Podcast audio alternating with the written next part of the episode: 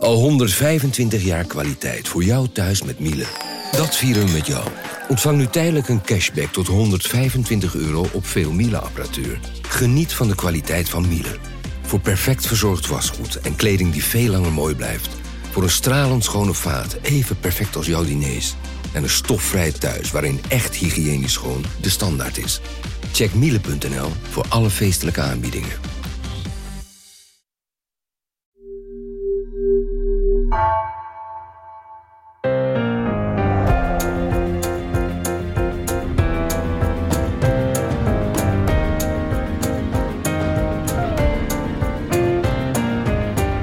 Dit is Haagse Zaken in de zomer. Mijn naam is Lemia Aharwai. Het is reces in Den Haag. Het Tweede Kamergebouw is uitgestorven. Het kabinet werkt met zomerroosters. En wij bieden je de komende weken zomerafleveringen. Over onderwerpen die vaak zijdelings in Haagse Zaken worden besproken. Maar waar we nu eens goed de tijd voor willen nemen. En daarvoor is er de Wet Openbaarheid Bestuur, ook wel de WOP genoemd. We hebben dit namelijk via een WOP-verzoek gedaan, Wet Openbaarheid Bestuur. Dat houdt in dat je alle openbare informatie uh, opvraagt. Maar er zijn WOPs gedaan. Uh, die WOPs heb ik ook ingezien. Het aanbod is te lezen in deze stukken die de NOS kreeg na een beroep op de Wet Openbaarheid Bestuur. De Wet Openbaarheid Bestuur. Na een verzoek op basis van de Wet Openbaarheid Bestuur. Een memo over de dividendbelasting, waar Mark Rutte geen actieve herinnering meer aan bleek te hebben, die toch bestond. De meubels van de koning, die waren opgekocht door de staat, terwijl de koning nog wel onderhoudskosten voor die meubels kreeg. Hugo de Jonge, die als coronaminister toch wel contact bleek te hebben met Siebert van Linden over mondkapjes. Regelmatig hoor je over nieuws op basis van WOP-stukken. In deze aflevering gaan we het hebben over die WOP, de Wet Openbaarheid van Bestuur. En over de Wet Open Overheid, die de wet per 1 mei vervangt. En dat doe ik met bij mij in de studio Jorg Leijten, economieredacteur, onderzoeksjournalist en de WOP-specialist van NRC. Mag ik dat zeggen? Ja, dat mag ik zeggen. Ja, zo wordt het vaak genoemd, maar ik vind het ook een beetje pretentieus. Maar ja, het komt er wel min of meer neer. Een soort uh, helpdesk voor WOP-zaken. Ja, precies. Uh, waar wij heel dankbaar voor zijn. Uh, ik zeg WOP, want dat klonk altijd heel erg makkelijk. Ja. Eigenlijk, officieel zou ik nu moeten zeggen WO, WOEN. Ja. Is, hoe, hebben we daar beleid op? Ja, bij NRC hebben we bedacht, ja, wobben is nou eenmaal zo'n werkwoord geworden wat je heel vaak gebruikt. Net zoals googlen bijvoorbeeld ook synoniem is geworden voor het gebruiken van een zoekmachine. Of dat nou Bing of Google of wat dan ook is. Dus wobben is eigenlijk iets wat synoniem is geworden voor het gebruik maken van de openbaarheidswetgeving. Dus of het nou wo of wob is, uh, we gebruiken gewoon het woord wobben in, de in krant. Onze, in onze krant ook. Dus, ja. lezen. En jullie wobbers onder elkaar, hebben je het ook gewoon nog steeds over, ik ga iets wobben of zeg je inmiddels, ik ga wowen? Het klinkt er bijna als een soort secte. Hè? Nee, we, gaan, uh, we hebben het gewoon over wobben. Oké, heel goed. Hey, um, jij wopt dus al heel erg uh, lang voor NRC, zes jaar. Misschien kun je daar eerst iets uh, over vertellen hoe dat werkt op de krant. Ja, ik ben nu zes jaar um, WOP-aanspreekpunt zeg maar, bij de krant. En dat betekent dat als er collega's zijn die zeggen van joh, ik heb een onderwerp, volgens mij is wel interessant voor een WOP-verzoek. Wil je eens meedenken of dat inderdaad zo geschikt is en wil je me helpen bij het doen, het samenstellen van het WOP-verzoek, dan, uh, dan kunnen ze naar mij toe komen en dan, dan help ik ze daarbij. En ik WOP ook zelf.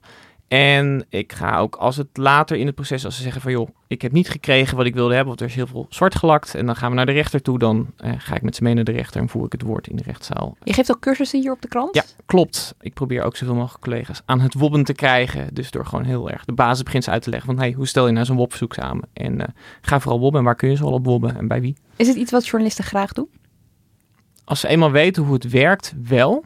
Uh, maar soms uh, hoor ik wel eens van collega's die zeggen: ja, het is zoveel werk, of het Mhm. werkt toch niet, of alles wordt zwart gelakt. Maar als je één keer een soort ja, succeservaring, zal ik het maar noemen, hebt, dan uh, wil je het wel vaker doen. En als jij nou zoveel ermee bezig bent, hè, denk jij dan ook in gewop? Dus als jij een nieuwsfeit ziet, denk je dan al meteen van: oh ja, dit zouden we kunnen opvragen en dit zouden we kunnen opvragen? Ja, heel vaak. Bij, zeker bij grote dossiers. Dus bijvoorbeeld in de coronacrisis. Of waar we nu de laatste tijd heel erg in zitten, die stikstofplannen van het kabinet. Dan denk ik altijd van oké, okay, ja, er zijn echt heel veel interessante dingen die je kunt gaan wobben. We hadden een anderhalve maand geleden hadden we ook nog dat uh, er bleek ineens een Franse bank interesse te hebben in bijvoorbeeld ABN AMRO. Ja. En die zeiden van goh, ja, wij zijn langs geweest bij het ministerie. En dan denk je eigenlijk meteen van, oh ja, maar ik wil wel weten hoe hebben zij hen dan benaderd? Hoe het ministerie daarop gereageerd? Uh, er is een gesprek geweest, zijn er natuurlijk van. Dus dan ga je meteen in denken van oké, okay, waar zou ik op kunnen gaan wobben? Je zei net wel eventjes, hè, soms uh, tot aan de rechter toe. Daar wil ik eigenlijk iets meer over weten. Je doet een WOP-verzoek en nou goed, dan krijg je uh, soms helemaal geen documenten of soms wel documenten, maar er zijn allerlei passages zwart gelakt. Nou, als je denkt van, oh, ik ben het er niet mee eens, ik denk dat hier meer uit te halen valt, dan kun je naar de rechter gaan of later de Raad van State en kun je zeggen van, joh, kijk nog eens een keer naar dit besluit, want volgens mij zou er meer openbaar moeten kunnen zijn. Hoe werkt dat in de praktijk? Eigenlijk is het best wel simpel. Naar de rechter gaan, dat klinkt dan meteen zo heel ja, iets wat ver weg is en wat alleen maar hele geschoolde juristen doen bijvoorbeeld. En uh, dat valt heel erg mee. Um, WOP is eigenlijk zogeheten lekenrecht. Dus iedere burger kan, als hij een beroep doet op de WOP, ook daarna ook naar de rechter gaan. En dat is relatief goedkoop. Voor 180 euro, griffierecht noem je dat dan, kun je een WOP-procedure aanspannen. Dan geef je aan bij de rechter van, nou, eh, ik heb dan en dan dit besluit gekregen. Ik ben het er om deze en deze reden niet mee eens. Of je kunt zelfs zeggen, ik ben het er niet mee eens maar ik weet gewoon niet wat er onder die zwarte vlakken staat. Of ik weet niet of het wel terecht is dat ik iets niet heb gekregen. Kijk er nog eens naar.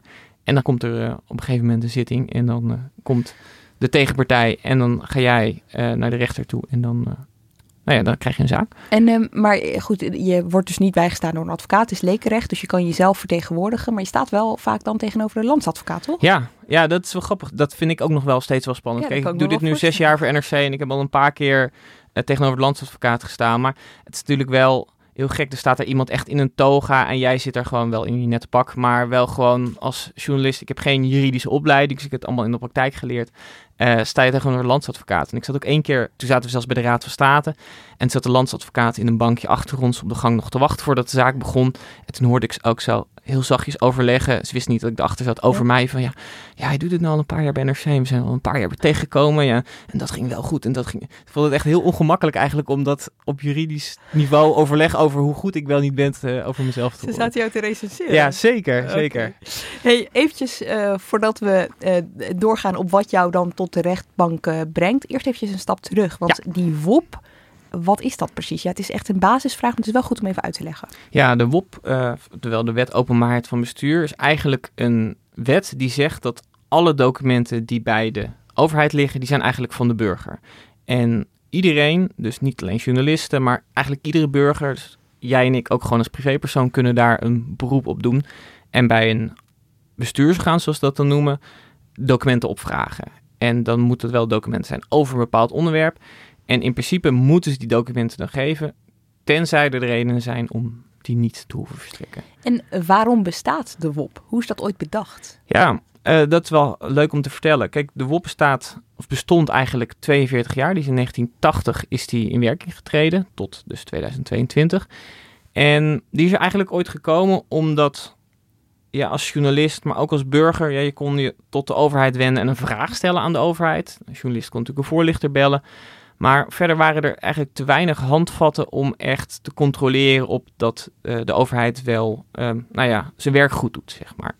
En toen is in 1970, dus eigenlijk net na de jaren 60, hè, de tijd van ontzuiling, burger emancipeerde meer, wilde meer democratisering. Kwam er de commissie, uh, dat is even een hele mond vol, de commissie Heroriëntatie Overheidsvoorlichting, oftewel de commissie Biesheuvel, want die werd grappig genoeg voorgezeten door Barend Biesheuvel van de ARP Later was hij ook nog twee jaar premier. En die hebben het recht op openbaarheid voor iedere burger voorgesteld. Dus dat was er toen nog niet. En die zeiden: oké, er moet iets komen waarmee de burger zijn democratische plicht, als hij dat wil, kan uitoefenen. Dus controle kan uitoefenen op het bestuur. En het is nog wel grappig, want die Barend Busheuvel werd dan ook als voorzitter van die commissie, werd hij openbarend genoemd. Ja, Dat bestond toen al, ja? Ja, dat bestond toen al. Woordgrapjes zijn ook van alle tijd. En toen, uh, nou ja, zij kwamen dus met advies van... hey, er moet iets komen wat burger handvatten geeft... om, nou ja, uh, zijn taak als burger ook verder uit te voeren. Ja. Nou, die wet die kwam niet zonder slag of stoot tot stand. Premier Joop den El die ging ervoor liggen. Ze hadden niet zo heel veel met nog een extra openbaarheidswet. Uh, van de PvdA, hè? Van de PvdA, ja, klopt. En uiteindelijk kwam die er na Den L toch op uh, 1 mei 1980 is de wet openbaarheid van bestuur ingevoerd. Ik zat een beetje rondkijken op uh, Delver, de, het krantenarchief. En dan zie ja. je dat die um, wet niet star is geweest sinds die tijd. Hè. Er is, uh, ja, hoe noemen ze dat dan? Het is een beetje ademend geweest. Er zie je daar nog wat aan getweakt. Dynamisch, zeg je dat dan? Het is dynamisch inderdaad, niet ademend. Maar het komt erop neer, en dat, is, dat was toen al en dat is nu nog steeds zo, dat je als burger dus eigenlijk documenten kunt opvragen bij verschillende bestuurslagen. Over welke lagen hebben we het dan? Ja, dat gaat eigenlijk best wel ver. Dat gaat natuurlijk, je denkt misschien in eerste instantie aan ministeries en misschien nog wel aan gemeenten, maar bijvoorbeeld ook provincies, waterschappen, maar ook de politie, de IVD, ik noem maar wat, Ja. het CBR. Eh, eigenlijk zijn er best wel veel instanties waar je informatie kunt opvragen. En die instantie heet, noemen ze dan een bestuursorgaan. Dus het is de Rijksoverheid, maar het zijn ook de uitvoeringsorganisaties. Ja, zeker, zeker. En je zegt het is een controlemiddel, hè? Ja. Onder andere voor, voor burgers, nou voor journalisten, die maken er ook eh, gebruik van. Zijn er nou ook ehm, groepen in de samenleving waarvan mensen eigenlijk helemaal niet weten dat zij ook wel veel gebruik maken van die WOP? Ja, NGO's bijvoorbeeld maken er veel gebruik van om te kijken, te controleren of bepaald eh, beleid, bijvoorbeeld ik noem een, een Greenpeace, dat kijkt of bepaald milieubeleid op de juiste manier wordt uitgevoerd. En daar vragen ze dan document op. En als dat niet het geval blijkt, dan eh, zoeken ze of een journalist op om daar aandacht voor te besteden. Of ze maken er zelf een soort campagne van. Wetenschappers gebruiken het wel eens voor hun eigen onderzoek. Eh, maar ook boze burgers, dus iemand die het niet eens is dat er ergens een snelweg langs zijn huis komt. Of een, weet ik wat, een, een schutting wordt neergezet waar hij het niet mee eens is. En die gebruikt ook de wet, de WOP of de WO nu, eh, om eh, ja, documenten op te vragen en te kijken om zijn eigen procedure die hij dan wil gaan starten te voeden. Ja, want we gebruiken WOP en WO een beetje door elkaar nu. De WOP was er dus tot mei. Sinds mei is er de WO. Ja. Maar over die WO gaan we het straks nog wel eventjes hebben. Eh, je kan als burger dus ook bij de AIVD zelf gaan woppen wat ze van jou weten. Ja, er zijn wel gevallen bekend van mensen die hun eigen dossier hebben opgevraagd bij de IVD. Bijvoorbeeld Roel van Duin, een bekende oud-provo die in de jaren 60 wel actief was. En toen ook met wat demonstraties was waar de IVD of de voorloper van de IVD wel benieuwd naar was. Eh, dus die heeft wel eens zijn eigen dossier opgevraagd bij de IVD. En dat bleek ook te bestaan. En zag toen hoe en wat voor informatie er eigenlijk allemaal over hem verzameld was. Dat klinkt best wel spooky. Heb je het zelf wel eens geprobeerd? Nee, ik eh, moet zeggen, ik durf dat niet echt aan.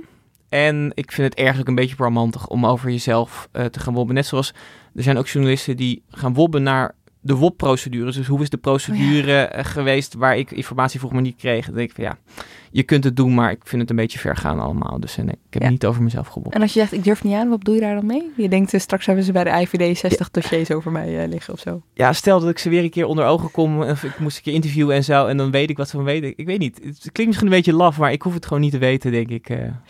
Hey, ehm, nu weet iedereen wat eh wobben is. Dat was helemaal in het begin, om daar nog even één keer op terug te komen, eh, nog niet echt zo. Nee, Ook niet onder journalisten. Nee, eigenlijk de eerste tien jaar, dus vanaf 1980 toen die Wopper is gekomen, zijn er eigenlijk maar twee journalisten die daar heel erg eh, van gebruik hebben gemaakt. Waarvan één oud collega van mij. Haar naam is José Torkens en zij wordt ook wel de grondlegger van de journalistieke WOP genoemd. Zij had in die jaren, in de jaren 80 en ook begin jaren 90, ik geloof de helft van alle WOP-verzoeken, journalistieke WOP-verzoeken die werden gedaan, kwamen voor haar rekening. Dus Zo. er waren wat pioniers, zeg maar, die echt al vrij vroeg zagen van oké, dit is wat we eraan kunnen hebben. Ja. Ging bijvoorbeeld rond de formatie, heel veel documenten wobben. Nou ja, mede aan haar te danken dat er uiteindelijk ook, weet je, als er van het ene een departement overgaat van de ene minister op de andere, dan zijn ook van die overgangs, overdrachtsdossiers. En dat zijn tegenwoordig allemaal van die hele gelikte brochures en zo. En die worden gewoon ook allemaal op de website van de overheid gezet. Maar dat was toen nog helemaal niet zo. Dit is mede aan haar te danken dat dat soort overdrachtsdossiers openbaar zijn geworden. En een van de eerste keren dat ze dat deed, zag je ook bijvoorbeeld dat een bepaald ministerie een hekel had aan een ander ministerie. Of een bepaalde ruzie had over een bepaald onderwerp en zo. Dus ze wilde eigenlijk helemaal niet dat dat naar buiten kwam. En sindsdien, eh, eh, nou ja, toen het eenmaal wel naar buiten moest komen, zijn het veel geliktere dossiers geworden. Nou, ehm, de, de tijden zijn inmiddels wel veranderd. Ehm, eh, jij doet dit dus nu al eh, zes jaar. Heb je soort, kun je soort cijfers geven van hoeveel NRC bijvoorbeeld, ehm, hoeveel WOP-verzoeken wij per jaar indienen? Het verschilt een klein beetje per jaar, maar gemiddeld kun je zeggen dat wij tussen de 60 en 80 eh WOP-verzoeken per jaar doen. Dus minimaal één per week. Ja. En levert dat ook altijd wat op? Of is het soms ook hagelschieten, oneerbiedig Het is eh, best wel regelmatig hagelschieten. Kijk, je weet niet wat er ligt. Het is het altijd een beetje, oké, dit is misschien een interessant onderwerp en er zou wat kunnen liggen, maar misschien ook niet. En het hangt ook af van of je dan wat krijgt, en hoeveel er zwart gelakt wordt, et cetera, et cetera. Maar ik denk dat in een kwart van de gevallen leidt het wel tot artikelen. Noem eens wat voorbeelden die jou bij zijn gebleven waarvan je denkt, ja, yes, dat hebben we mooi voor elkaar Oh gekregen. ja, een eh, hele leuke vond ik in 2019 hebben wij gewopt op de inboedel van, eh, van de paleizen van de koning. En eh, daaruit bleek dat eigenlijk de staat al jarenlang betaalde voor het onderhoud van die paleismeubelen. Terwijl de koning Willem-Alexander kreeg tegelijkertijd een vergoeding daarvoor uitgekeerd. Dus hij kreeg, profiteerde eigenlijk van twee kanten van nou, dat onderhoud van die paleismeubelen. En nou ja, goed, dat voert natuurlijk weer een heel debat over wat moeten we allemaal betalen voor de koning. Is die rekening niet Ja. te hoog? En Rutte moest zich daar allemaal over verantwoorden. Die En ging natuurlijk- dat in één keer goed of eh, moest je daarvoor echt een paar keer eh, meer opvragen? Eh, nee, dat ging in één keer goed, maar we zijn wel naar de rechter gestapt om een besluit af te dwingen. Want ze deden er allemaal traag over en dit kon niet. En nee, er waren allemaal mensen met vakantie. En toen was er weer, er zijn altijd wel redenen om niet te verstrekken. Dus toen zijn we gewoon naar de rechter gegaan. Alleen al om gewoon een besluit af te dwingen. Dus niet eens van, hé, hey, we zijn het niet eens met dit besluit. Maar gewoon, jongens, schiet nou eens op, Ja. neem een besluit. Kom überhaupt met iets. Ja. Ja, en toen kregen we dat. En toen, eh, nou ja, daar waren Arjen Ribbens en Marijn Ringers die dat stuk schreven. Volgens mij wel blij mee. Ja. Hey, en ehm, hoe gaat het nou in zijn werk? Ik bedoel, als jij ehm, of een collega klopt bij je aan, Ja. wat, wat zijn de stappen die jij neemt als je zo'n verzoek indient? Eigenlijk is een verzoek heel simpel. Ik zeg altijd, dit is een kwartiertje of twintig minuten werk. Je moet een, eh, een WOP-verzoek opstellen. En eigenlijk moet je een paar dingen gewoon weten. Je moet weten, één, is dit orgaan waar ik dat iets bij wil opvragen, is het überhaupt te wobben? Eh, dus is het een bestuursorgaan? Nou, soms eh, zijn er bijvoorbeeld dingen die niet te wobben zijn. De rechtbank kun je niet wobben bijvoorbeeld. Want dan zou je echt de overweging in een strafproces en zo kunnen wobben. Dat, dat willen ze allemaal beschermen. Iemand moet weten, oké, wat wil ik dan wobben? Over welk onderwerp? En dan gaan we samen een beetje formuleren van, hey, hoe scherp kun je het opzetten? Dat het wel heel duidelijk is voor een bestuursorgaan van, hey, dit wordt er gevraagd. En vervolgens eh, print je dat uit, onderteken je dat. En tot voorheen was het zo dat je dat dan echt per post moest opsturen. Dat je gewoon nog echt een document moest uitprinten, ondertekenen, via de post naar een ministerie bijvoorbeeld toesturen. Onder de wet open overheid, waar we het zo nog over gaan hebben, ehm, kan het tegenwoordig ook digitaal. Alleen, daar zitten ministeries over het algemeen niet zo op te wachten, want dat zou het te toegankelijk maken om te wobben. Dus dan krijg je ineens hele ingewikkelde e-mailadressen waar je dat naartoe moet oh, sturen. Serieus? Gewoon ingewikkeld om in te tikken bedoel je? Ja, ik zal even een voorbeeld. Wacht even hoor. Ehm, dit is wel echt een heel leuk voorbeeld. Ehm, even kijken. Infrastructuur, ministerie van Infrastructuur en Waterstaat. Wow. Ja. Wat je dan bijvoorbeeld krijgt, ik noem even als voorbeeld het ministerie van Infrastructuur en Waterstaat. Daar kun je een e-mail indienen bij het e-mailadres woo-verzoeken-artikel4.1 @minimw.nl, Dus je zou denken, wat is er mis met woverzoeken.mininw.nl? Maar er moet dus een artikel 4.1 achter. En nou ja, maar dat doen ze dus om te ontmoedigen dat je gaat mailen. Dat zeggen ze natuurlijk niet, maar nou ja, goed, ja, dat zit er wel achter. Whatever, alsof je, alsof je niet, alsof je, nou goed, zo, moeilijk is het nou ook weer niet. Nee, je denkt, nee, eh, het is copy-paste van de website en dan gaan we, ja, Oké, nou, ehm, dan ga je dus inderdaad mailen. Ik heb wel nog even één vraag over het formuleren. Want ik kan me voorstellen dat je wel best wel goed of heel precies moet zijn in de vraag. Omdat je anders misschien wel documenten uitsluit waarvan je helemaal niet Ja. weet dat ze bestaan. Hoe werkt dat? Ja, we zijn best wel nauw in het formuleren. En er is onder Wobbers ook best wel een debat van... Hey, ehm, moet je nou echt uitgaan van het slechte van de overheid? Hè? Dus als je, als je het op een bepaalde manier niet opschrijft... dat je dan echt dingen niet krijgt. Maar er zijn wel voorbeelden uit het verleden. Ik heb het zelf niet meegemaakt... maar ik heb het eh, van een collega van mij gehoord. Die vertelde van... joh, er was een keer ergens in de jaren negentig... was er iets, waar, een onderwerp waarop zeven journalisten gingen wobben... en zes kregen niks en één kreeg wel wat... En waar zat het verschil nou in? Zes van de zeven journalisten vroeg om alle documenten bij uw ministerie. Eh, dus alleen op de directe afdeling. En die zevende journalist vroeg bij en onder. Dus ook op, in lagere afdeling binnen zo'n ministerie. En dat maakte dan net het verschil tussen wel of niet krijgen van documenten. Dus jij let daar wel op bij het Ja, formuleren. zeker. Je zegt ook van, goh, ehm, ik wil alle documenten met betrekking tot dit onderwerp, maar niet uitsluitend. Om te voorkomen dat je interessante documenten Ja. zou missen. Dus je probeert daar wel heel scherp in te formuleren. Want eh, als je even uitzoomt, is het eigenlijk best krankzinnig. Je probeert iets te krijgen, maar je weet eigenlijk helemaal niet wat je kan krijgen. Dus het is altijd een soort gevecht met wat er mogelijk zou kunnen liggen. Ja. En eh documenten waarvan je al weet dat ze er liggen. Ja, dus je weet dat een ministerie, ik noem maar weer een ministerie als voorbeeld, hè, bezighoudt met een bepaald onderwerp of uitvoering van een bepaald beleid. En daar wil je iets over hebben. Nou, je weet, er moet iets over liggen. Maar wat er precies ligt, dat weet je niet. Ook hoe groot het is, dat weet je ook niet. Dus het is, eh, ja, het is eigenlijk een soort kindersurprise ei. Ja, Je doet het open en je weet niet echt wat erin zit. Maar je denkt toch elke keer wel van, ja, ik wil toch wel proberen. En daarna heeft de overheid dus vier weken, in principe. En als ze dan extra tijd nodig hebben, Mogen dan... nog twee weken extra pakken. Ja, dat, Ja. de- onder de WOP was dat nog vier weken extra. Ja. En dat is nu eh, veranderd in twee eh, Ja. weken extra met de WO. Ja. Eh, maar goed, dat klinkt allemaal heel mooi op papier. In de praktijk is dat, eh, heb je, daar heb jij niet zo vaak mee te maken, hè? Nee, ik denk het aantal keren dat een bestuursorgaan zich echt aan die wettelijke termijn heeft gehouden, die is de laatste, het laatste jaar op één hand te tellen. Wij struggelen daar dus nu best wel mee. Maar er is ook een geval bekend in de jaren 90 weer. NRC, er was de Herculesramp in Eindhoven. En toen hebben ze de communicatie tussen de verkeerstoren en het vliegtuig opgevraagd.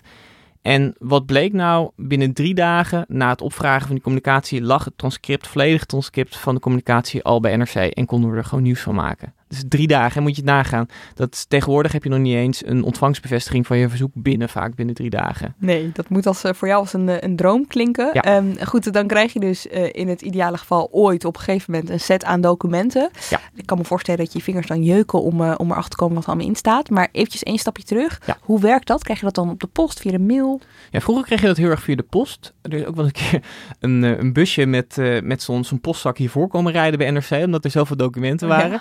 Maar over het algemeen gaat het ge- tegenwoordig gewoon digitaal. Dus dan krijg je van, eh, nou, op hier op een beveiligde omgeving. Dat is dan, sommige gemeenten werken met retransfer, maar ehm, de over, Rijksoverheid werkt vaak met een soort beveiligde omgeving. Krijg een code van hier kun je documenten downloaden. En eh, dan haal je ze daarvan af. En die worden op hetzelfde moment ook ehm, openbaar gemaakt, hè?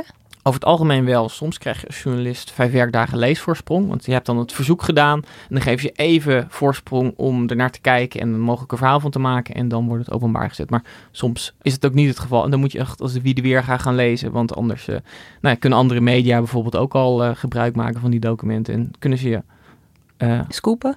Kunnen ze. Ja. En maken overheden daar gebruik van ook? Dus als jij iets doet waarvan zij, eh, goed, dat zul je misschien wel nooit op die manier hebben gehoord. Nee. Maar heb je het vermoeden dat, laat ik het zo zeggen? Ja, het feit dat er onder media wat concurrentie is om informatie en eh, dat je niet wil dat je gescoopt wordt door een ander medium, daar maken ze wel gebruik van. Of ze gebruiken het ook om je zoek in te perken. Dus dan zeggen ze bijvoorbeeld, nou, er is een ander medium dat heeft ook al eh, op dit onderwerp gebopt, maar hebben het net wat minder gevraagd. Dus ja, die gaan natuurlijk eerder krijgen dan jij. Dus misschien kun je je verzoek wel een beetje zo inperken en dan kun je tegelijkertijd met ze krijgen. Ja, ja. Ja. Doe je dat dan ook?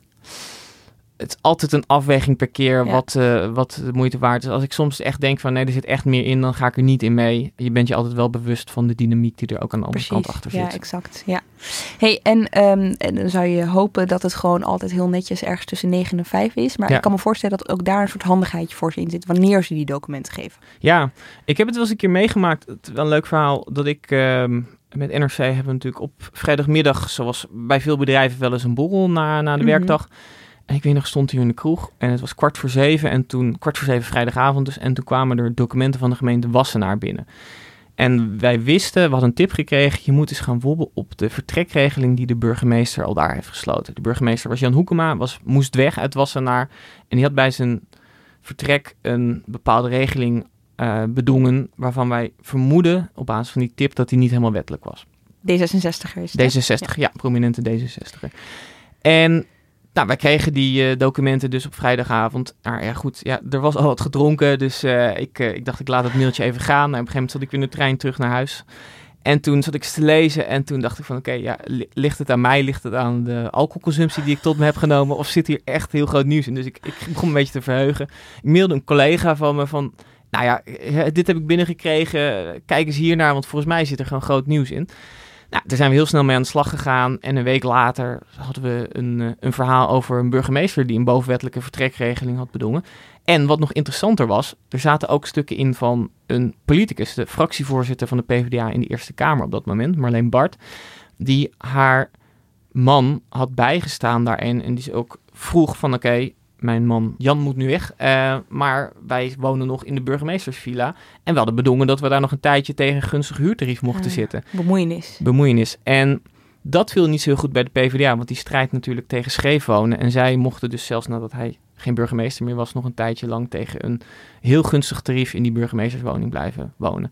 En dat tezamen met nog wat andere dingen hebben haar uiteindelijk ook wel de kop gekost als eh, fractievoorzitter van de Ja. PvdA in de Eerste Kamer. Het kan dus lonen, ook als je zo'n kwart voor zeven krijgt en je gaat eh, enigszins tipsy in de Ja. trein eh, die documenten lezen.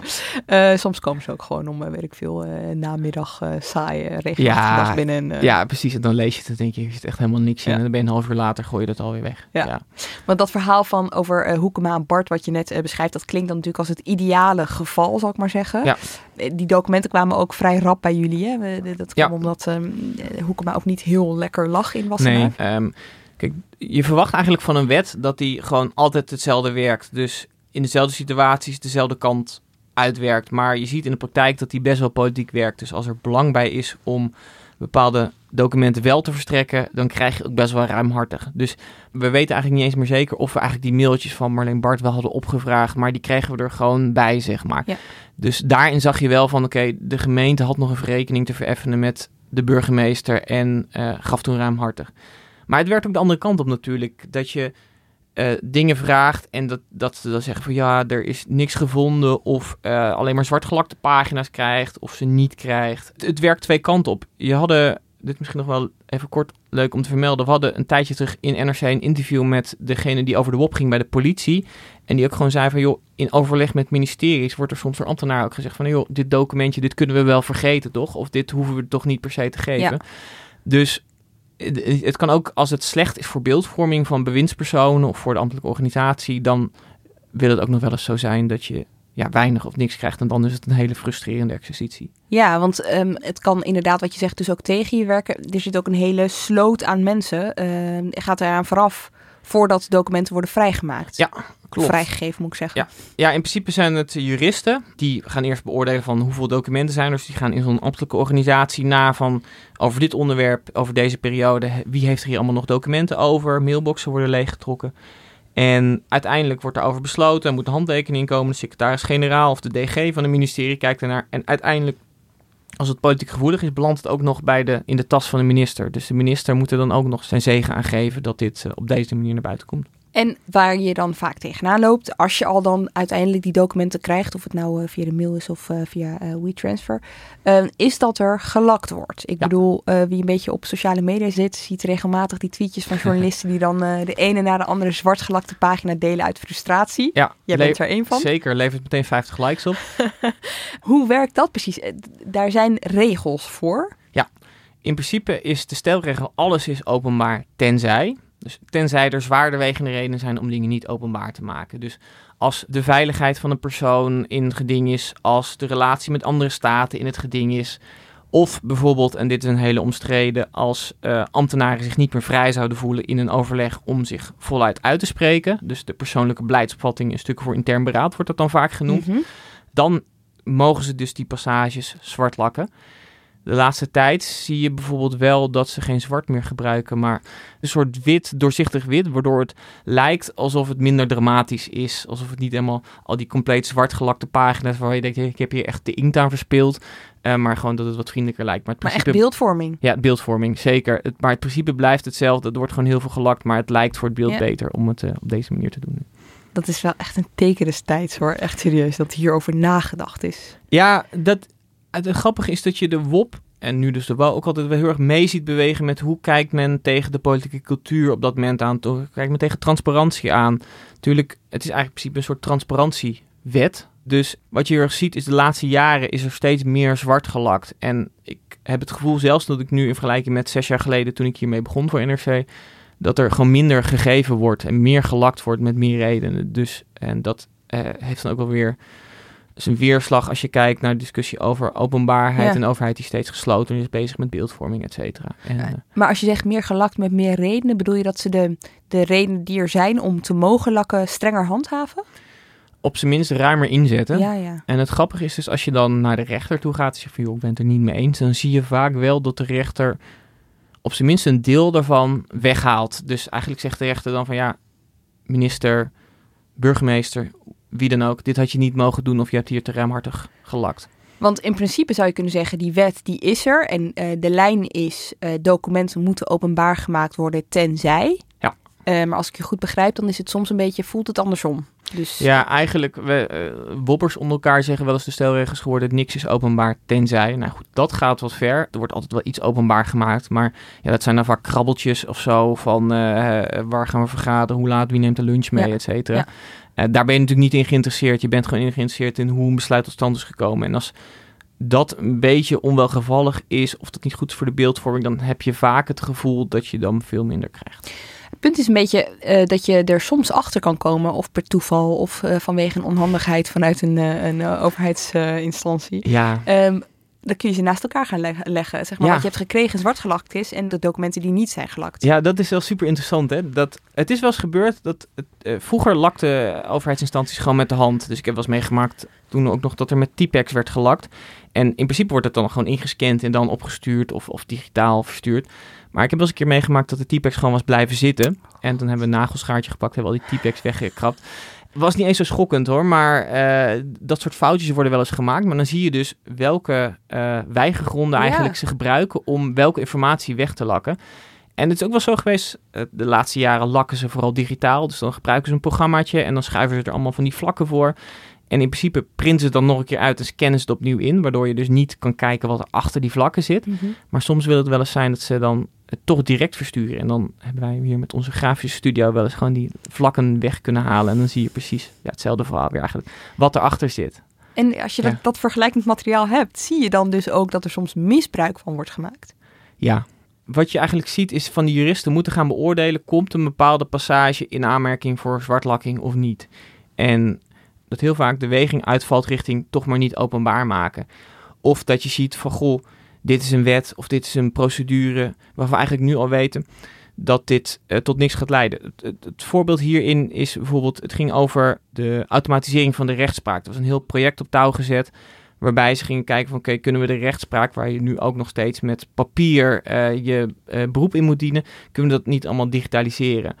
En toen bleek dus eigenlijk dat ze al van tevoren bij de start van dat project wisten dat dat eigenlijk niet zou gaan lukken of dat de automatisering op niks zou uitlopen. Nou, dat hadden ze weggelakt. En dat is natuurlijk super interessant, want ze zijn daarna wel daarmee doorgegaan. En uiteindelijk is dat project alsnog vele miljoenen geïnvesteerd. En later is dat eh, in de ijskast gezet. Maar het is wel interessant om te zien dat ze dat dus eigenlijk weg wilden lakken. Terwijl je van kunt zeggen van ja, dat is gewoon een feitelijke constatering. Ze weten dan al dat het niet gaat lukken. En het is niet, het zijn geen staatsgeheimen of zo. Nee. Ik kan me voorstellen dat het je eh, wel steeds vaker naar de rechter dwingt als jij eh, zwartgelakte ehm, stukken krijgt. Omdat Ja. je denkt, wacht even, hier kan meer in. Is dat ook zo in de praktijk? Dat je dan dus... Ja, kijk, het lastige is, you only have so much time natuurlijk. Hè? Dus je gaat ook kiezen van, oké, is het de moeite waard om hiervoor naar de rechter te gaan? Zelfs als je weet van, goh, ehm, ik, zou hier, ik heb hier een punt, ik word waarschijnlijk in het gelijk gesteld, of ik word een beetje gepiepeld door. Maak je altijd de afweging van, oké, vind ik het belangrijk om hier een punt van te maken? Valt hier nog iets uit te halen? Of ga ik gewoon puur omdat ik vind dat ik hier recht op zou hebben naar de rechter en dan, dan heb je uiteindelijk niks meer of niet Ja. zoveel meer in die stukken, maar word je in ieder geval in het gelijk gesteld. En welke kant valt het meest op? het, over het algemeen is het zo dat de rechter altijd wel iets, al is het maar een paar passages in een paar documenten, Ja. eh, beoordeelt als die zouden toch openbaar moeten zijn. En dat is wel handig, want dan krijg je ook het geld terug eh, wat je moet investeren om in zo'n rechtszaak eh, aan te spannen. Nee, dat is wel interessant wat je, je zegt net. Hè, je hebt maar zoveel tijd Ja. als, als journalist, zeker. Die procedures die kunnen dus flink vertragen. Ja. Dat is sowieso een veelgehoorde klacht onder journalisten die wobben. Ja. Hoe komt het dat het zo traag gaat? Is dat omdat journalisten meer zijn gaan wobben? Is dat omdat ministeries er anders mee om zijn gegaan? Valt daar een... Ja, ik denk dat journalisten de laatste jaren hun verzoeken wel wat anders zijn gaan insteken. Dus veel meer zijn gaan opvragen. Ik wil alles over dit onderwerp in plaats van ik wil rapport X en Y. Dus ze zijn wat breder gaan wommen, een breder sleepnet uit gaan gooien. Maar tegelijkertijd is het ook weer niet zo dat we tienduizenden pagina's opvragen. En de klacht vanuit de overheid is wel eens van ja, die journalisten of burgers vragen zoveel op. Hè. Dus die vragen echt duizenden, tienduizenden pagina's op.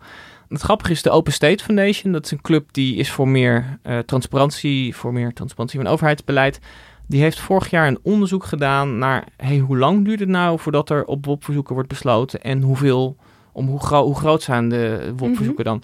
Ze hebben bij eigenlijk alleen maar gekeken wel naar WOP-verzoeken die bij ministeries zijn ingediend.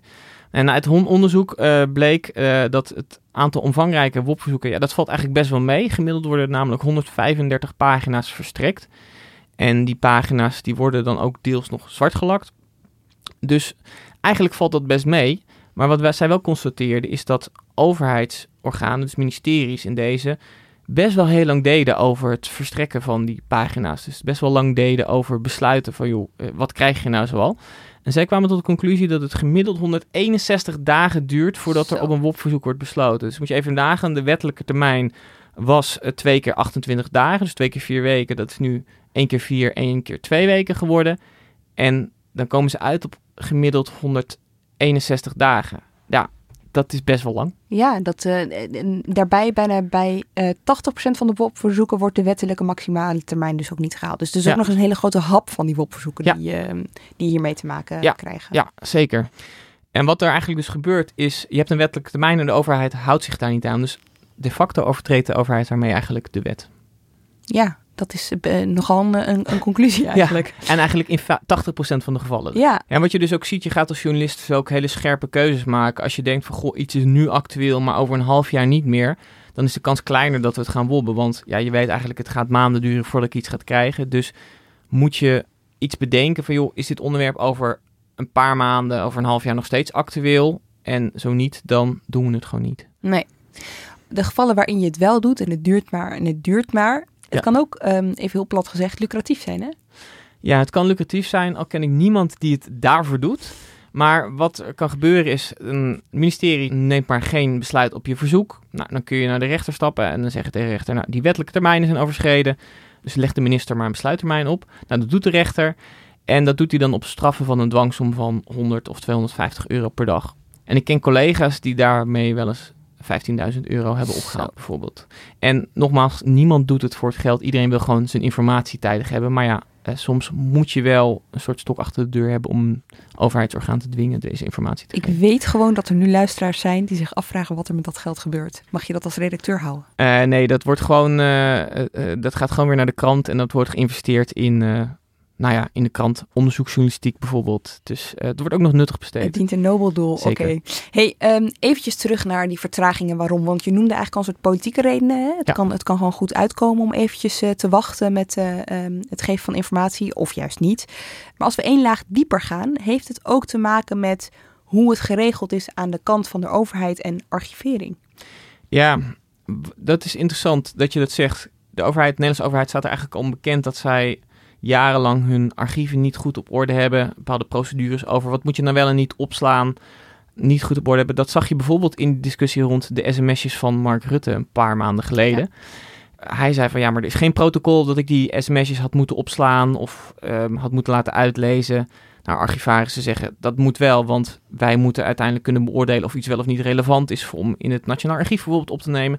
Dus wat je ziet is dat Nederland heeft de archieven, de overheid heeft archieven vrij slecht op orde. En nou ja, dat loopt dan ook spaak als je een beroep doet op de nu wet open overheid. En dan moeten ze helemaal in een organisatie nagaan, zijn die documenten over, terwijl het veel handiger is als je gewoon één systeem hebt waar je zegt van, nou, daar tik ik een paar zoektermen in en daar komen dan deze documenten, e-mails en sms'jes uit. Ja, want het is, eh, eh, als ik het goed begrijp, soms echt nog best wel, ehm, eh, ja, hoe zou ik het zeggen, prehistorisch. Dus dat iemand echt langs moet gaan bij mensen om te vragen of zij nog beschikken over documenten. Zeker. Ambtenaren gaan bij elkaar langs. Of een jurist gaat dan bij zijn ambtelijke organisatie langs en zegt van ja, wat heb jij in je mailbox nog zitten over dit onderwerp? Of heb je nog appjes over dit onderwerp? En kun je die dan aan mij geven en dan gaan wij ze wel beoordelen. Ja, het is overigens pas sinds 2019 of sinds 2019 dat die appjes en sms'jes er ook toe behoren. Hè? Ja, er was lang discussie over, zijn dat nou ook documenten in de zin van de WOP? En toen heeft de Raad van State gezegd, ja, dat zijn gewoon documenten. Ik kan me van die periode van de, eh, waar je het net over had met Rutte en die eh, sms'jes, of eigenlijk de verdwenen sms'jes, nog wel herinneren dat mensen dan heel vaak waren begonnen over ehm, Scandinavische landen. Ja. Want daar, dat was dan een soort van, eh, daar zit het totaal het licht. Ja, Ja. precies. Ja. Wat, wat doen ze daar beter? Ja, wat ze daar beter hebben is bijvoorbeeld in Noorwegen hebben ze een documentenregister. Je gaat gewoon naar de overheidswebsite in Noorwegen of een overheidswebsite en er staat er gewoon in wat heeft dat eh bestuursorgaan die dag aan post binnengekregen, wat er uitgegaan. Dan klik je gewoon aan van nou, dit vind ik interessant, dit vind ik interessant. Sommige documenten zijn van tevoren al gescand van staan hier dingen in die we niet openbaar kunnen maken. En dan krijg je ze eigenlijk vrijwel meteen in je mailbox. Of ze moeten nog even kijken. En dan heb je binnen één of twee dagen in je mailbox eh, je documenten met een paar lakkingen. En ik sprak wel eens een journalist in Zweden, werkt het ook ongeveer zo. Op een conferentie sprak ik een journalist uit Zweden. En die zei van ja, als ik binnen twee, drie dagen niks heb, dan overweeg ik al naar de rechter te gaan. Want dan vind ik dat ik gepiepeld word. Jij lachen? Ja, ik moest, heel, ik moest heel hard lachen en intern een beetje huilen. Ja, ja. Sowieso is die Ja. openbaarheid wel ook echt een Scandinavisch ding. Ik keek laatst naar de televisieserie Borgen. Ehm, die heeft nu ook een vierde seizoen. Ik zeggen, ga hem allemaal vooral kijken. Maar daar eh, hebben journalisten het op een gegeven moment over dat ze gaan wobben. En dan zien de ondertiteling ook heel mooi verschijnen. We gaan nu gebruik maken van de wet openbaarheid van bestuur. Jij denkt, yes, aandacht. Yes, eindelijk. aandacht voor wat ik, wat ik zo belangrijk vind. En dat vond ik heel leuk. Maar daar zie je dus dat die journalisten van dat tv-station, eh, die gaan dat, doen een WOP-verzoek. En binnen een dag of anderhalve dag hebben ze allemaal ongelakte sms'jes. En dat zijn ongelakte sms'jes die de minister van Buitenlandse Zaken, die dan de hoofdpersoon is in die serie, best wel in verlegenheid brengen. Ze blijkt bepaalde informatie niet te hebben gedeeld. En die heeft ze dus allemaal ongelakt gekregen. Dus ik zat echt zo te kijken. Ik dacht echt, ik wil er eigenlijk nog een screenshot van maken voor op Twitter. Ik dacht echt zo van, wow, zo kan het dus ook. En die serie op zich best wel waarheidsgetrouw. Dus het was echt, ja, dat was wel heel leuk om Ja, te zien daar. Want ik wilde net heel cynisch zeggen, Jorg, je weet dat niet alles wat op tv is eh, ook eh, echt zo Ja, is. Maar natuurlijk. in die landen is het wel echt, in, In deze- Scandinavische landen is het ook echt opener. ja, eh, daar is het echt beter geregeld. En daar kun je ook de belastingaangifte van de premier tot aan... heeft hij zijn vuilnis buiten gezet. Echt alles kun je daar wobben. Dus dat gaat best wel ver. En ze zijn echt opener daar in die landen. In Europa verschilt het best wel of ze een, überhaupt een openbaarheidswet hadden. Spanje had dat tot een aantal jaar geleden helemaal niet. En in Duitsland maken ze heel weinig gebruik van, omdat ze daar vinden dat een onderzoeksjournalist gewoon zijn bron op orde moet hebben. Dus die moet niet op een soort wet, van een wet afhankelijk zijn om zijn werk te kunnen doen. Dat is een hele strikte opvatting. Zeker. Goed, we hebben het ehm, veel over de WOP gehad. Een paar keer gevallen is ook al dat sinds 1 mei van dit jaar dus de WO geldt. Yes. Dus eh, om het extra verwarrend te maken door sommigen nog steeds wel gewoon het WOBBE genoemd wordt. Waar kwam die noodzaak vandaan om de WOP te vervangen door de WO? Ja, de problemen die er zijn met de WOP, hè, dus het duurt lang voordat er besloten wordt, er wordt veel zwart gelakt. Die problemen zag je in de loop der jaren in de praktijk ook wel opkomen. Dus er was eigenlijk een noodzaak om de WOP te moderniseren en met een soort nieuwe wet te komen. Nou, toen zijn een aantal juristen bij elkaar gaan zitten en toen is Mariko Peters, oud-Kamerlid van GroenLinks, is aangesloten en die is in 2012 gekomen met een wetsvoorstel, dat heette de Wet Open Overheid. En dat was best wel een ambitieus voorstel, want dat documentenregister eh, waar ik net over vertelde, dat zou bijvoorbeeld ook in Nederland ingevoerd worden. Dus dat je gewoon naar een overheidswebsite gaat en zegt klik, klik, klik, dat wil ik hebben en het komt in je mailbox terecht. Er zou bijvoorbeeld ook een soort ombudsman komen die de overheid op de vingers kon gaan tikken over, nou oké, dit verzoek heb je niet goed behandeld, eh, dat moet over. Nou, dat soort dingen. Dat werd in een wetsvoorstel gegoten, wet open overheid. En toen begonnen er allerlei eh, belangenorganisaties te stuiteren. Je had de Vereniging Nederlandse Gemeenten, Interprovinciaal Overleg. Die dachten, ja, als we dit bij ons moeten gaan invoeren, dan gaat dat heel veel geld kosten in de uitvoering. Dus die hebben sterk gelobbyd om die wet af te zwakken. Uiteindelijk ging er een afgezwakte wet naar de Tweede Kamer 2016. Eh, daar stemde onder meer de regeringspartij PvdA stemde voor en VVD was tegen. Dus de regering was het er ook niet over eens. Minister Plasterk van Binnenlandse Zaken was tegen het voorstel, maar zijn eigen fractie in de Tweede Kamer stemde mooi voor. Daar was ook iets veranderd, want je vertelde helemaal aan het begin dat Den L nog eh er behoorlijk Ja, voor had gelegen. De PvdA was eh, toen wel voor Ja. transparantie. En die wet kwam dus door de Tweede Kamer, zou eigenlijk naar de Eerste Kamer gaan. Maar toen waren er een aantal ambtenaren die ook dachten van... "Hmm, we weten niet of we heel veel zin hebben om de uitvoering van deze wet. Dus toen is er een onderzoek gekomen. Minister Plasterk heeft een onderzoek laten doen. En eh, daar kwam uiteindelijk uit dat de invoering daarvan meer dan een miljard zou kosten op deze manier. Dus toen, nou, toen zijn de initiatiefnemers van de wet, inmiddels was Marika Peters, was uit de Tweede Kamer. D66 was erbij gekomen. De GroenLinks had iemand nieuws naar voren geschoven. Die zijn er weer aan gaan schaven. En uiteindelijk kwam daar een soort ja, halfbak compromis, noemde ik het toen, eh, uit. Waar we eigenlijk als wobbers niks meer opschoten. Totdat de toeslagenaffaire weer om de hoek kwam kijken. En toen ineens weer een roep was van ja, die nieuwe bestuurscultuur, er moet meer, Meer transparantie, transparantie. komen. En er toch wel weer kleine elementen in die wet zijn gefietst die hem beter zouden moeten maken. En toen heeft eh, de Eerste Kamer heeft hem begin 2021 aangenomen. Wacht ik ben een beetje blijven hangen bij wat je net zei. Een miljard zou het kosten? Ja, en dat leek de Open State Foundation, waar we het net al over hadden, ook wat veel. Dus die zijn gaan wobben naar eigenlijk de oppositie die er was intern binnen ministeries en bij belangenorganisaties tegen deze wet. En toen kregen zij onder meer een mail waar ambtenaren naar elkaar schreven. Weet wel dat we bezig zijn met een exercitie die mede tot doel heeft om te voorkomen dat er een wet komt die, en een stukje weggelaten, een onbehapbare werklast met zich mee zou brengen. Dus die ambtenaren waren eigenlijk helemaal niet zo'n fan van de nieuwe wet en al het extra werk dat dat voor hen zou meebrengen. Dus Ja. toen hebben ze heel veel kosten op een hoop gegooid. Dus eigenlijk die 1 miljard was schromelijk overdreven, maar is wel gebruikt, of misbruikt zou je willen zeggen, om uh, nou ja, deze wet in die vorm op dat moment tegen te houden. Ja, dat is dus een eigen leven gaan leiden, maar het heeft wel de, de consequentie gehad dat het oorspronkelijke idee van Michael ja. Peters dus in 2012 dat is er uh, vrijwel uit verdwenen. Ja. Want als je dat idee legt naast wat de WHO nu is, ja. uh, wat is dan het grootste verschil dat je ziet? Als je, dat, als je in grote, in grote lijnen zou moeten... Ja, dat documentenregister is er dus uit verdwenen er zouden meer weigergronden weggaan uh, die er uiteindelijk toch weer terug in zijn gekomen. Dus de overheid wilde toch meer redenen hebben om informatie te kunnen weigeren of om openbaarmaking van informatie te kunnen weigeren. En die ombudsman die er zou komen? Die is er uitgegaan en er na de toeslagenaffaire Um, na inzet van de NVJ en de VVJ. En ik heb er zelf ook nog een kleine bijdrage aan geleverd. De NVJ is de Vereniging van Journalisten, de VVOJ van Onderzoeksjournalisten. Ja, klopt. Uh, die zijn uh, naar initiatiefnemers gestapt en hebben gezegd van nou, wij als journalisten vinden dat deze wet beter kan. En wij willen onder meer een stok achter de deur om overheden um, op de vingers te kunnen tikken als ze hun taak, als ze niet goed na, die niet goed naleven. Dus als ze er toch te lang over doen, of als ze met te veel zwartgelakte pagina's komen en uh, eigenlijk oneigenlijk gebruik maken van al die weigergronden. Dus er is nu een soort ombudsman gekomen. Wie is dat? Ja, het is een commissie, oh. uiteraard, want het is de Nederlandse overheid. Ja. Dus het is een commissievorm gegoten.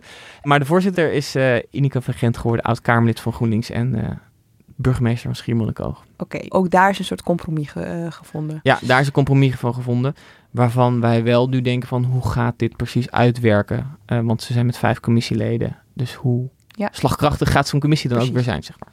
Is er dan ook nog iets goeds aan niveau? Ja, je zou denken dat het alleen maar kommer en kwel is. Hè? Nee, er zitten ook nog wel goede kanten aan. Een van de dingen is, ze hebben het voornemen geïntroduceerd om meer informatie actief openbaar te gaan maken. Dus dat de overheid uit zichzelf meer documenten online gaat zetten, waardoor jij als wobber minder vaak een WOP-verzoek zou moeten indienen. In ieder geval, dat is de gedachte. De vraag is of dat in de praktijk ook zo gaat uitwerken.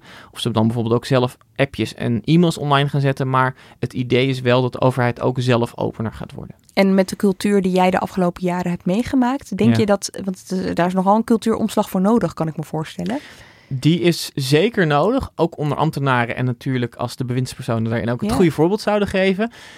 Dat zou helpen. En wat je hier natuurlijk ook ziet is, het is geen uh, ze hoeven geen besluit te nemen, dus ze kunnen gewoon documenten online gaan zetten. Dus de vraag is ook even, hoe gaat dat precies werken? Wat voor soort documenten gaan ze online zetten? Dus er is een hele lijst met type documenten. Dus dit soort besluiten, notulen van dit soort vergaderingen moeten online komen, maar gaan die ook ongelakt online komen mm. en zo. En er is dan niemand die daar bezwaar tegen kan maken. Dus dat is even de vraag van, goh, als je het initiatief zelf bij de overheid legt, hoe gaat dat er dan uitzien?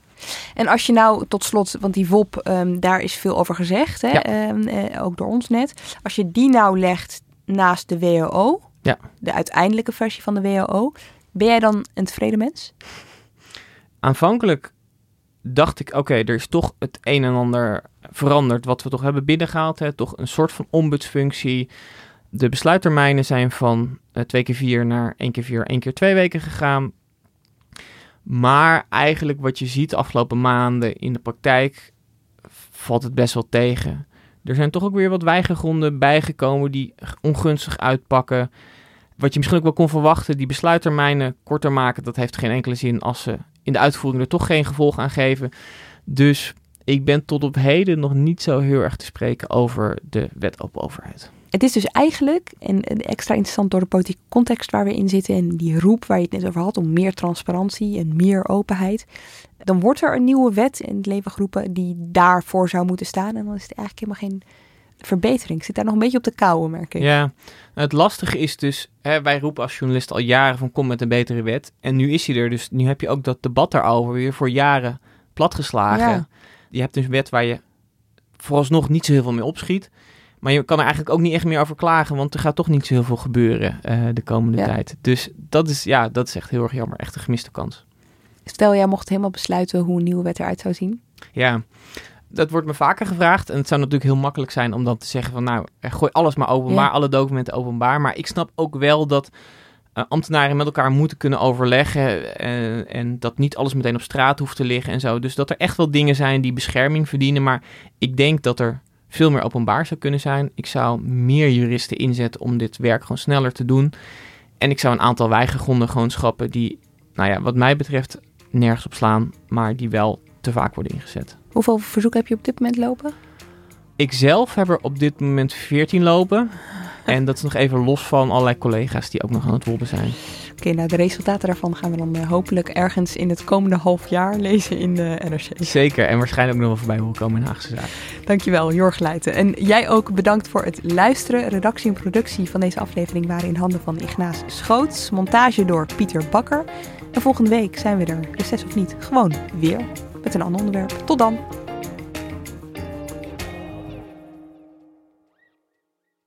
Technologie lijkt tegenwoordig het antwoord op iedere uitdaging. Bij PwC zien we dit anders. Als we de potentie van technologie willen benutten, kunnen we niet zonder een menselijk perspectief. Human-led, tech-powered noemen we dat. Ga naar pwc.nl.